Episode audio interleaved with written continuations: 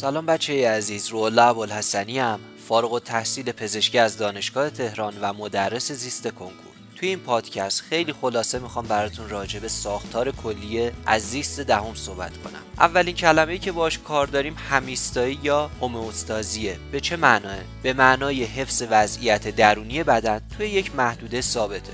به عنوان مثال میگم میزان سودیوم خون من باید توی یک رنج ثابتی باشه. اگر کم و زیاد بشه ممکنه که من بمیرم. یا میزان پتاسیم یا میزان اکسیژن کربن دی اکسید. به هر حال این وضعیت درونی بدن من باید توی یک محدوده ثابتی حفظ بشه و به این فرایند به این کار به این حفظ کردن وضعیت درونی بدن توی محدوده ثابت من میگم همیستایی. کلیه بچه ها توی همیستایی بدن نقش فوق العاده مهمی داره. تا جایی که اگر شما مثلا میگم یک هفته غذا نخورید می‌تونید زنده بمونید. ولی اگر کلیاتون 24 ساعت کار نکنه تقریبا شانسی برای زنده موندن ندارید. بچه بدن انسان از اون چیزی که شما فکر می‌کنید خیلی حساس در نسبت به تغییرات غلظت یونهای داخل خودش. به عنوان مثال میگم پتاسیم خون شما 3.5 تا 5.5 اگر این یه ذره جابجا بشه شما ممکنه که ایست قلبی کنید و تمام. پس فکر نکنید که حالا یه ذره پتاسیم جابجا بشه هیچی نمیشه. نه شدیدا اینا باید کنترل بشن و توی یک رنج خاصی حفظ بشن. خب بچه بریم سر وقت ساختار کلیا خب کلیا که معلومه بچه لوبیایی شکلن همتون با شکلش آشنا هستید. اندازش مهمه. تقریبا به اندازه مشت بسته شماست. خب هر کسی که مشتش گنده تر باشه جستش درشتر باشه طبیعتا کلیش هم یه مقداری درشتره دیگه. محل قرارگیریش بچه مهمه. طرفین ستون مهره هاست پشت محوطه شکمی.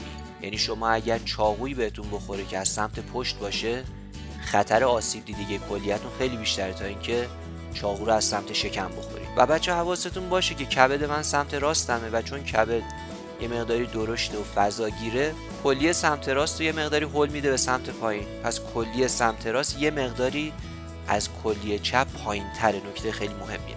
خب چیا از کلیه محافظت می‌کنن؟ یکی از عوامل محافظت کننده دنده هاست دنده ها از بخشی از کلیه نه همش. از بخشی از کلیه محافظت می‌کنن. و از قسمت بالایش دیگه. و چون کلیه راست یه مقداری پایین تره دنده ها کمتر ازش حفاظت می‌کنن. حواستون به این نکته باشه. علاوه بر اون من یک پرده ای دارم از جنس بافت پیوندی به نام کپسول کلیه. پس کپسول کلیه بچه ها یک پرده ای از جنس بافت پیوندی. و کپسول کلیه هم یکی دیگه از عوامل محافظت کننده از کلیه هستش. عامل بعدی چربی اطراف کلیه است که نقش ضربگیر داره دیگه. و علاوه بر اون تو حفظ موقعیت کلیه هم نقش داره. و اگر بچه این بافت چربی تحلیل بره مثلا با برنامه کاهش وزن سریع و شدید ممکنه که باعث افتادگی کلیه و تاخوردگی میزنای بشه.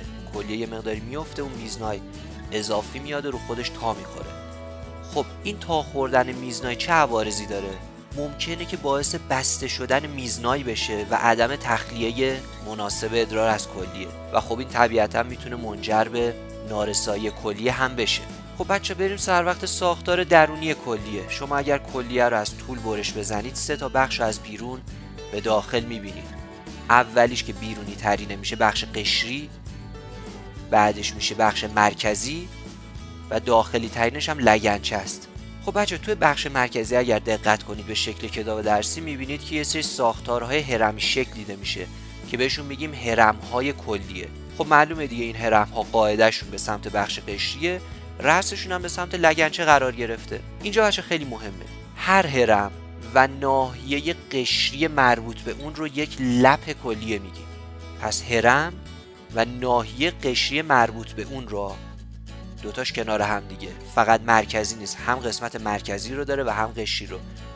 به این دوتا با هم دیگه میگم یک لپ کلیه. و خب لگنچه هم که معلومه دیگه یه ساختار قیفی شکل داره ادرار تولید شده رو به اون وارد می‌کنن و اونم میریزه به میزنای دیگه. به همین سادگی چیز پیچیده ای نیستش. خب بچه بریم سر وقت نفرون یا همون ترجمه فارسیش گردیزه. نکته اول بدن من انسان به صورت نرمال حدودا دو میلیون نفرون داره. هر کلی هم حدودا یک میلیون داره. دو تا کلیه دارم پس در مجموع میشه دو میلیون نفرون یا همون گردیزه. خب این نفرون چه اجزایی داره؟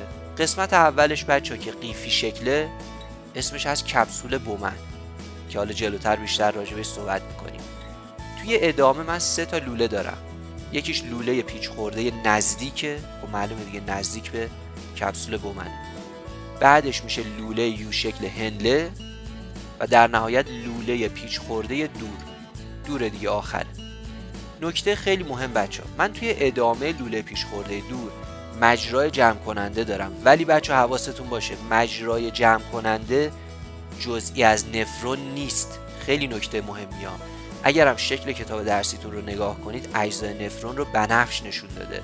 وقتی رسیده مجرای جمع کننده رنگش عوض شده. این نشون میده که مجرای جمع کننده جزئی از نفرون نیست. نکته خیلی مهمیه. پس نفرون چه اجزایی داره کپسول بومن پیش خورده نزدیک و دور و لوله یو شکل هنده. حواستون به لوله هنله باشه که یه قسمت های باریک داره و یک قسمت های زخیم و اون قسمت نزولیش که مربوط میشه به سمت لوله پیش خورده نزدیک قسمت زخیمش کمه و اون قسمت سعودیش قسمت زخیمش زیاده. نکته مهمیه که باید حواستون باشه. قسمت بعدی بچه گردش خون توی کلیه هستش. خب می‌دونیم که به هر کلیه یه دونه سخرگ کلیوی وارد میشه این سخرگ شروع می‌کنه منشعب شدن حرکت کردن از فواصل بین هرم ها عبور می‌کنه. خودش رو میرسونه به بخش قشری همچنان در حال منشعب شدن و به سخرگ های کوچیکتری تقسیم میشه. انشعاب انتهاییش بچه ها میشه سخرگ آوران. سخرگی که به هر نفرون وارد میشه. سخرگ آوران. خب بچه خون از طریق سخرگ آوران وارد میشه به چی؟ به یک شبکه مویرگی به نام کلافک یا همون گلومرول. پس بچه سخرگ آوران منتهی میشه به یک شبکه مویرگی به نام کلافک یا همون گلومرول میشه اولین شبکه مویرگی. خب من توی ادامه چی دارم؟ سخرگ وابران دارم. بچه تاکید می‌کنم سرخرگ وابران. اینجا یک استثناء خیلی مهمه. سخرگ آوران اومده شبکه مویرگی تشکیل شده ولی بعدش من سیاهرگ ندارم ها. بعدش دوباره سخرگ دارم. آوران گلومرول یا همون کلافک و دوباره سخرگ ولی به اسم وابران. آوران گلومرول وابران. توی ادامه بعد از سخرگ وابران من باز هم یک شبکه مویرگی دارم. به نام شبکه مویرگی دور لوله‌ای. پس اولی شد اسمش کلافک یا همون گلومرول که توی کپسول بومن قرار داره. خیلی نکته مهمی ها. شبکه اول که همون کلافک درون کپسول بومن قرار داره. ولی دومی که اسمش دور لولهیه اطراف قسمت های دیگه نفرون رو فرا گرفته. پس حواستون باشه بچه یک بار دیگه مرور می‌کنم چون مهمه. آوران کلافک داخل کپسول بومن. وابران دور لوله اطراف قسمت های دیگه نفرون. خب بعد از این شبکه مویرگی چه اتفاقی میفته خب معلومه دیگه خون تیره از طریق سیاهرگ میاد بیرون این سیاهرگا به هم دیگه متصل میشن و در نهایت سیاهرگ کلیه رو به وجود میارن و این سیاهرگ هم که خون رو از کلیه بیرون می‌بره دیگه. همین بچه ها پس یه بار دیگه مرور کنیم. سخرگ آوران کلافک سخرگ وابران شبکه دور لوله‌ای و در نهایت هم انشابی از سیاهرگ کلیه. این بود بچه ها یک خلاصه از ساختار کلیه. بچه در صورتی که نیاز به یک آموزش مفهومی کامل دارید می‌تونید از بسته مفهومی ما استفاده کنید.